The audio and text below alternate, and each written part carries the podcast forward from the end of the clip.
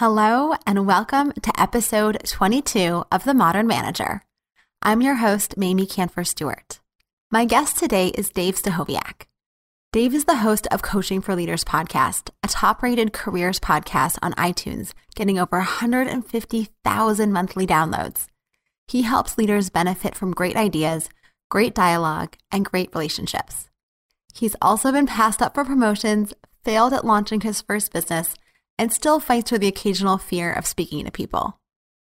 Dave and I talk about the keys to successful delegation. We get into the emotional side of letting go, how to share information, and catch things before they go off track. Plus, some happy surprises when delegating resulted in even better than expected work, and a whole lot more. Now, here's my interview with Dave. You're listening to The Modern Manager a podcast dedicated to helping you be a rock star boss with a thriving team. Whether you're looking to upgrade your meetings, cultivate your team, or grow as a leader, this podcast is for you.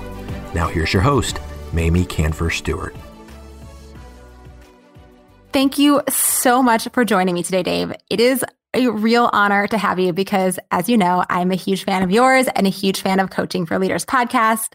And you were so kind to have me as a guest on your show a few months ago talking about productive meetings. And now I get to reciprocate and have you on the Modern Manager. Oh, well, the feeling is mutual. I'm a fan of yours, and you've helped our audience to think about meetings so much more effectively. And uh, and you're just a cool cat, so it's all good. I'm uh, I'm so excited to be here. Thank you for the invitation. Oh, I don't know if I've ever been called a cool cat before, but I'll take it. It's probably an old 80s or 90s term that just proves that I'm really out of touch with reality. All right. Well, let's shift to uh, a more appropriate conversation topic, which is delegation. So, you know, in my experience, there are two kinds of delegators. There are the people who are so happy to get things off their plate and will just delegate everything. And then there are those people who feel like it is painstakingly hard to let go of anything. Does that resonate with you?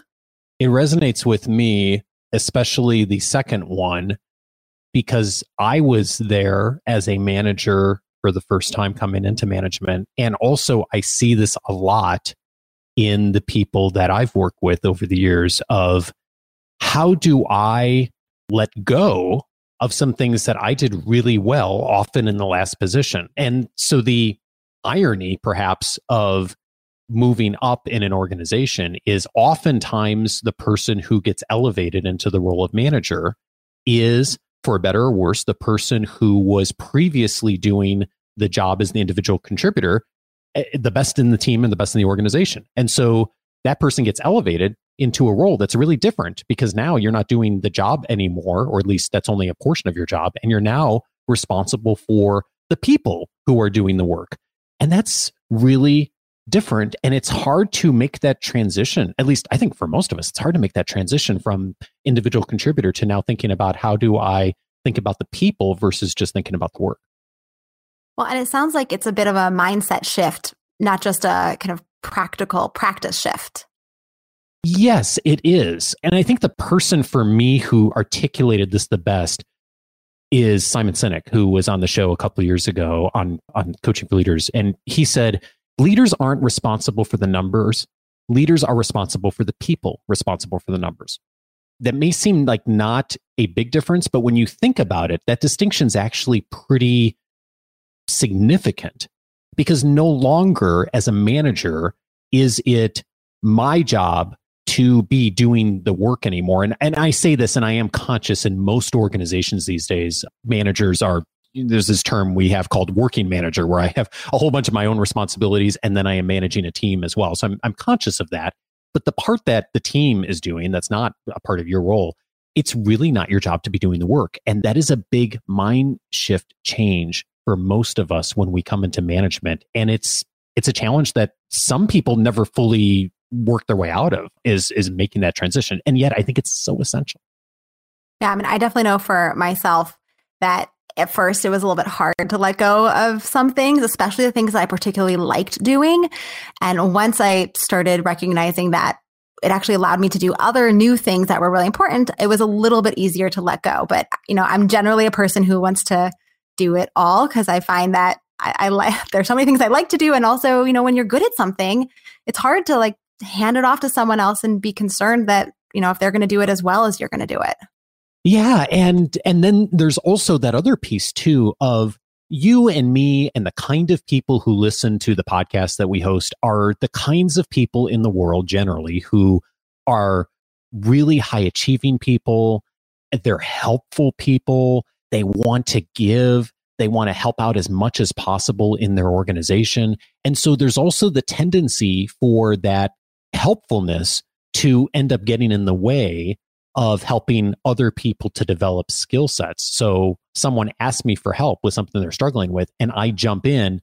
And instead of being quote unquote helpful, I actually start doing the work again. Mm. And there's a really critical distinction to make there as a manager of I'm there to, yes, help, yes, to coach, yes, to provide some structure and some vision and the outcomes, but I'm not actually doing the work. And I find that that's a distinction, especially for new managers that they really have a difficult time with. I know I did when I stepped into the management role for the first time.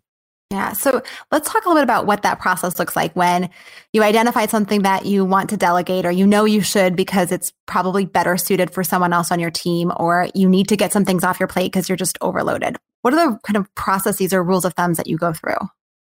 There's a bunch of things that I go through now that I didn't before. And the first one is what not to do. The what not to do, which I think is what a lot of us do when we start this off, is is to sit down with that person, whoever you're thinking about delegating to, and to just start the conversation and to kind of work it through in your mind as you're talking to that person.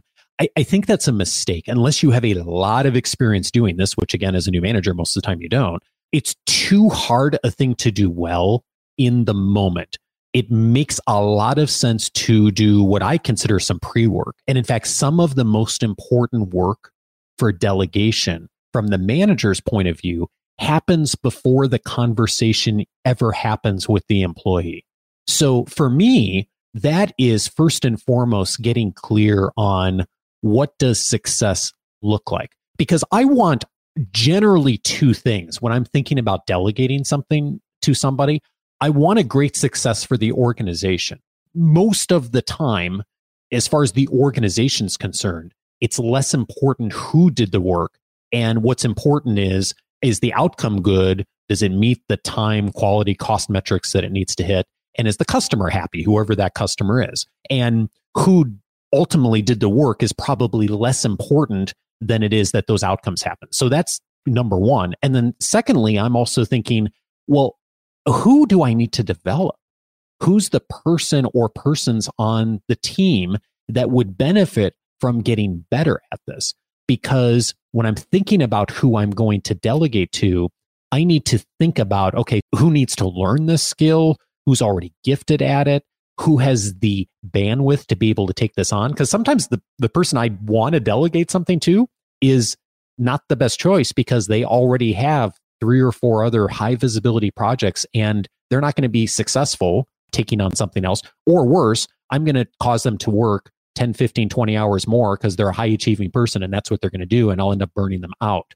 So, all of those factors are things that I'm thinking about when I'm thinking about if I'm going to delegate, who I'm going to delegate to, and what am I going to say to that person. And then for me, it's really important to get clear on three things what is the time frame we're talking about? So if I'm delegating a project or maybe a series of tasks, I need to be clear with the other person on what's the time. And I may be clear in my own mind, but if I haven't articulated to that person, they're not going to necessarily know. I also need to be very clear on whatever the quality metric is. So that's different for every industry and organization, of course. But every organization has some sort of metric and in most cases a number of metrics around what does quality look like on this. And then of course i need to be mindful of budget and resources. And i have to communicate those three things clearly in the form of outcomes. When this task is complete when this project is complete here's the outcomes i expect. So i as a manager i need to get clear on all three of those things in my own mind and even write them down before I ever sit down and have a conversation with someone else. Because if I'm not clear on those three things for me, there's no way I'm going to communicate any kind of clarity to anyone else. I think those are, they make so much sense. And I'm thinking about an example that I have with my administrative assistant who I love. And I wanted her to do a little bit of design work. And I had no idea if she had any design skills. And so I was like, you know what? The only way that she's going to develop these skills and that I'm going to discover if she has any capability in this area is to give her something. So I did exactly what you said. I figured out what does quality look like? And I gave her an example guide of a finished product so she could see what I was talking about because it was a little bit hard to explain what quality would be. So I just was like, the best way I can explain it is to show her an example of what a, a quality finished product is. And she was fantastic. She did an amazing job. And I know I still now spend my time doing a little bit of review to make sure that you know all the finished touches look the way that I want them to, but she took the bulk of the work off my plate, which was hugely helpful. And I, I resisted that for first couple of weeks because I just, I didn't know if she could. And, and you're totally right on developing people and finding who can, who can grow in this way and giving them the context to be able to succeed. I'm so glad you mentioned that because for organizations where quality isn't defined well, and that is some organizations, or it's something that's not easily quantified, whatever it is, having an example of like, here is one example of what an end product could look like. Here's the kind of thing I'm looking for is really helpful because then you have are having a conversation about outcome and you're getting clarity on that in your mind versus having a conversation about here's every step along the way that you need to follow in order to get to this outcome, which for most things is not generally the way to delegate. So I really try to get zeroed in on the outcome. What is the end result we're looking for? And I worry less in my mind about how does the person get there. Nice. Okay. So you've clarified these things in your mind. What's kind of next step? So next step is once that's clear and you have a sense of the who is the right person to delegate to and again that may be the best person for the work or maybe someone you're trying to develop that skill with ideally, anything that you aren't uniquely qualified to do as the manager in the organization that no one else can do, everything else is potentially something you can delegate. So those are the kinds of things I'm, I'm often thinking of. So then once you've got that figured out, it's on paper, it's clear in your mind, then that's where you sit down with the employee or whoever you're delegating to and walk through that. And this is hard still today for me. This is hard. and and I know it's hard for new managers is to frame that conversation around outcomes and not around how to do it. So the outcomes are the okay, here's the deadline or deadlines. Here is what it should look like at the end, or here's the metrics. Here's the budget you've got available to you. And then there's a conversation in most cases around, and the language will be different in every organization, but there's always going to be some aspect of ground rules, limitations, things you, you know, things you can do, things you can't do that are going to be relevant to that particular project. So if you know, for example, that the last three people all tried to go to seek help from sales to get this project done and sales has pushed back every time, one of the things to tell the person as you're delegating is don't go seek help from sales because for whatever reason this you know that they're not going to be a resource for you on this project. So those are things that are just helpful to know in context. And then to the extent you can and and i say this not to be legalistic but to provide clarity for both parties is get it in writing not because you're going to come back as a manager or that the employee is going to come back and say say you said this 3 weeks ago in writing but but just so you'll get clarity on your thinking if you jot down a few things. And it can be as simple as a few bullet points on an email. It doesn't need to be a, a fancy memo, but just get it down in writing so it's clear to both of you what it is that's expected and what is the outcome. This is where now it takes a twist.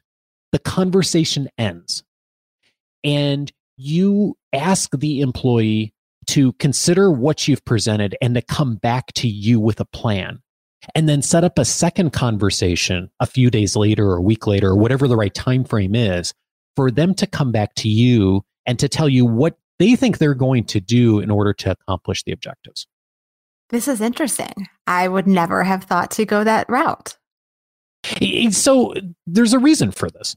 And the reason is I, I often use the analogy of renting a car. You've rented cars before, maybe I'm sure. Yes, unfortunately, too many probably. Me too. So when you go to fill up the tank of gas, when you have to return it to the airport or whatever at the end of the rental, do you put in the premium gasoline or the cheap stuff? The cheap stuff. Don't yeah, too, tell right? that to Avis. no, it's all right. Avis expects that, right? And the reason, of course, we all do that, or most people do, is because, yeah, I mean, we're going to take care of the car. We're going to do what we said we were going to do as far as filling up the gas tank, but we're not going to go above and beyond because it's not ours. We don't have ownership over it. We're just borrowing it. And it turns out ideas and tasks in an organization are very much the same way. If I don't have ownership over it as an employee, I'm going to do what I need to do, of course, to keep my manager happy and keep the organization happy. But I'm not likely to put in the level of ownership into it like it was mine. If the employee goes back and creates the plan to execute the thing you're delegating and it's their plan and it's their way of doing it, then it they have ownership over it. And even though it may not be perfect, I want them to have ownership over it because it's theirs and they're going to put forth the premium effort into it that I would never get if I just handed it to them and said, you have to do it this way and follow these 18 steps exactly. That makes so much sense. And I know that creating that sense of ownership is something that a lot of us struggle with because, especially when you're delegating, the whole point is that you're putting work on other people, or at least sometimes it can feel that way. And so getting them to shift from feeling like you've handed me this thing that I now have to do for you, it's you've handed me something that I can take the lead on, that I can step up and figure out and own and do it myself. Exactly. And of course, there are exceptions to this. And that's what a lot of times people push back and say, well, yeah, but here would be an exception. You know, you're a, an engineer at an aircraft company and you got to go through the 18 point inspection to make sure that the engine is, uh, of course, you know, go through and follow the process. But again, that's to outcomes, right? If that's the quality metric, then you need to you need to clarify that and say hey you do have to follow these 18 steps exactly in order to achieve this quality metric but in most organizations that's not the case. And in most tasks, that's not the case. There are a lot of ways that it could be accomplished. There are a lot of ways that are probably less efficient than you as a manager would do it. But I'd rather have ownership than perfection any day. I want someone to have ownership over what they're doing. I want them to make mistakes that are reasonable so they learn from them. So when they come back to me for the second conversation, what I'm listening for is is their plan going to get to the outcomes? So I'm less concerned with what are they doing at step five or how are they doing this particular thing that's different than the way I would do it because I've failed eight times before doing it and I figured out the perfect way to do it. I'm listening instead, and this is hard, but I'm listening for outcomes. As the plan they've articulated, is it going to get to the time, quality, and cost metrics? And if it is, great. That's a good starting point for them. And yeah, they'll make some mistakes along the way, but that's what I'm really listening for is to make sure that they're getting to where they need to go. This sounds like a very thoughtful process. I'm curious if you've had experiences or if you've had clients who've had experiences where either they used this process and it didn't work or they didn't use this kind of process and it didn't work. And so there was a, a delegation disaster oh gosh, so many disasters I've heard of over the years, and some I've done myself too.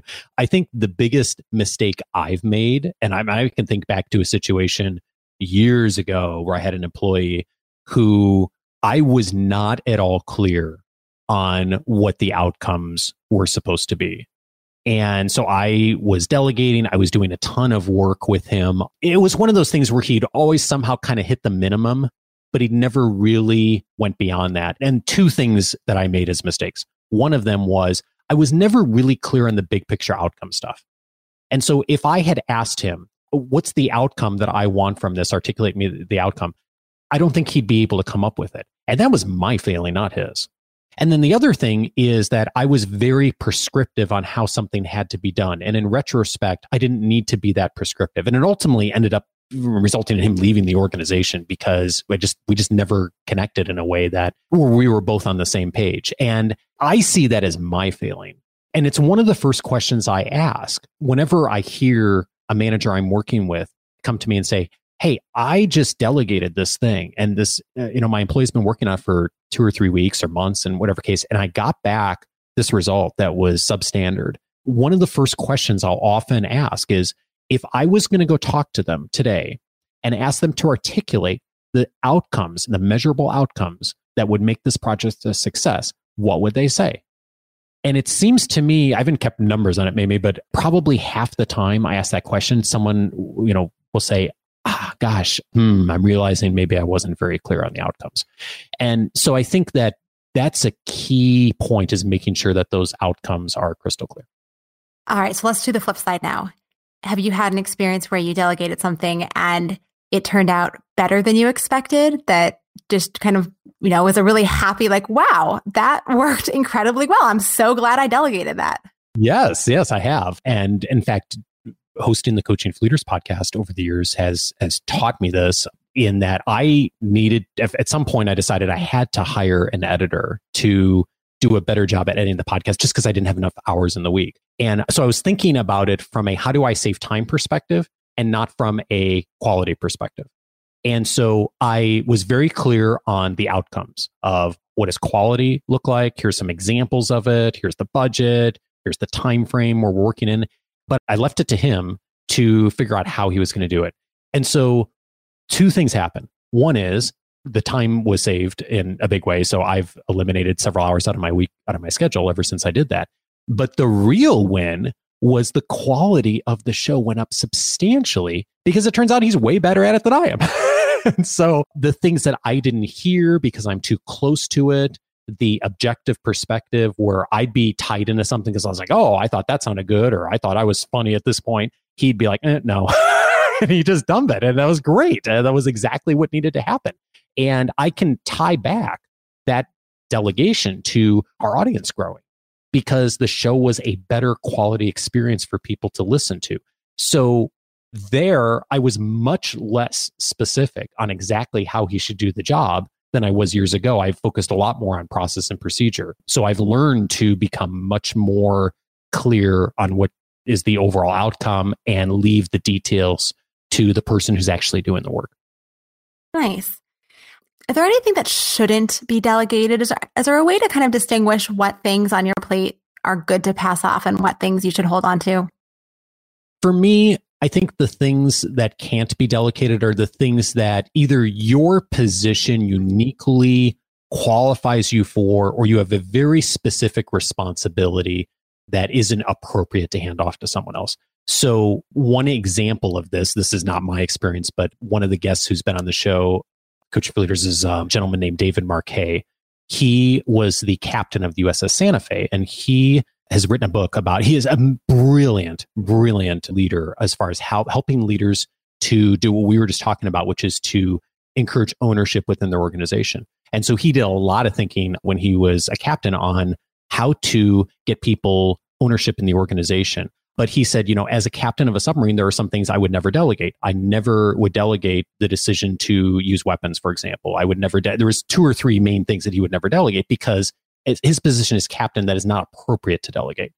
I think that's an example of something that, you know, because of your role or position. But then the other thing is something you're uniquely good at that someone else in the organization either isn't going to be able to do or it's not reasonable that they could develop the skill set in order to do that. So, just an example in my own work right now is in the work I do hosting the podcast, is I don't think it's appropriate for me to delegate.